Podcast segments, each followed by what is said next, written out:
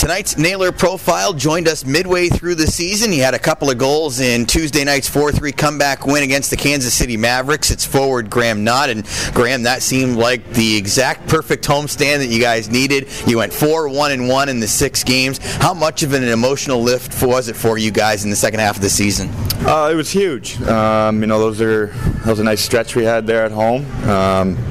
Having those home games string into each other and having a home stand is big, and we played really well, and it was nice to get that those couple wins.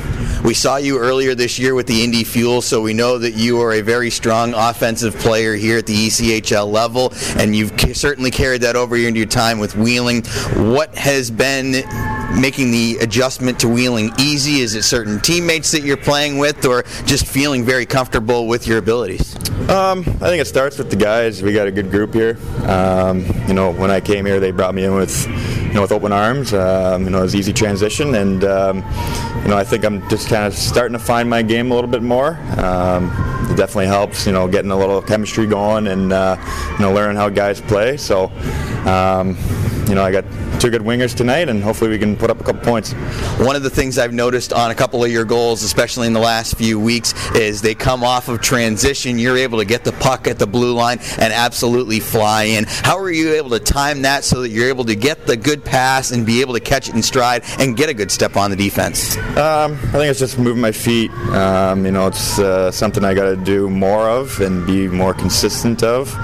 Babel's always telling me to get my feet moving and just read the play, and it helps being predictable with your teammates, and I got good speed, so I just got to time it right, like you said, and hopefully I can get that puck and score another one or a couple more.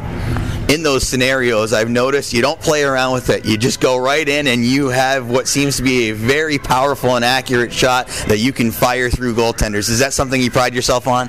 Yeah, no, definitely. I got to use that more of an asset and to my offensive habits, I guess. It's getting pucks on net and pucks through, and that's how you score the goals, is you get pucks on net.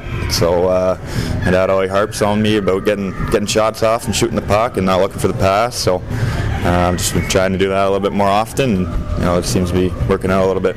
This is your 3rd pro season, and you had the unique experience of being part of an NHL trade as the Chicago Blackhawks, the team that first gave you your opportunity at the pro level, trades you to Pittsburgh. What was that feeling like to be part of an NHL trade, and what's it been like going from organization to organization this year?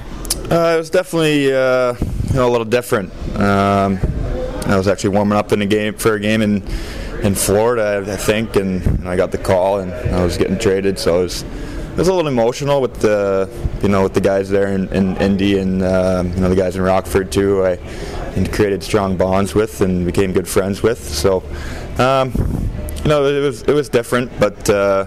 Hopefully it can work out, and I get a shot.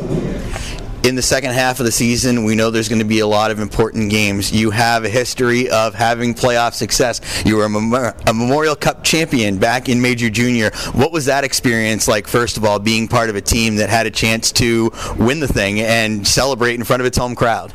Oh, that was awesome. That was one of the most fun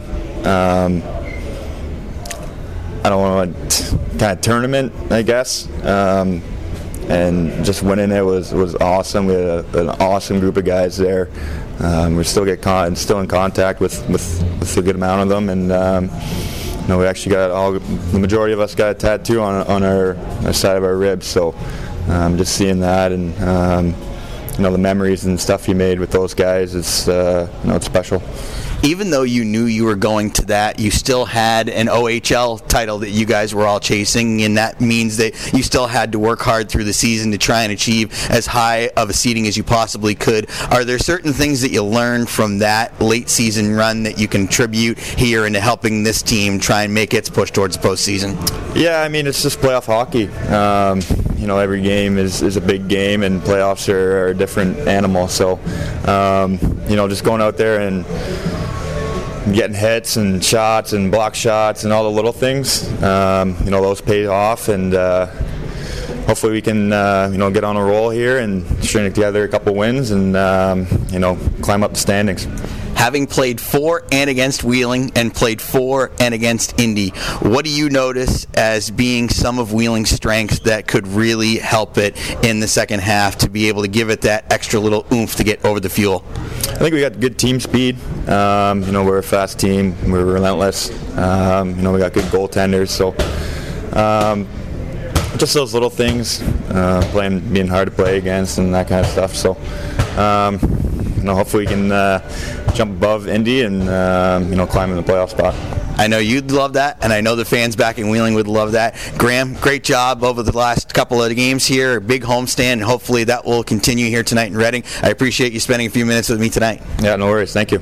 Graham Knott of your Wheeling Nailers on our intermission report. Out-of-town scores and third period action are next on the Nailers Broadcast Network.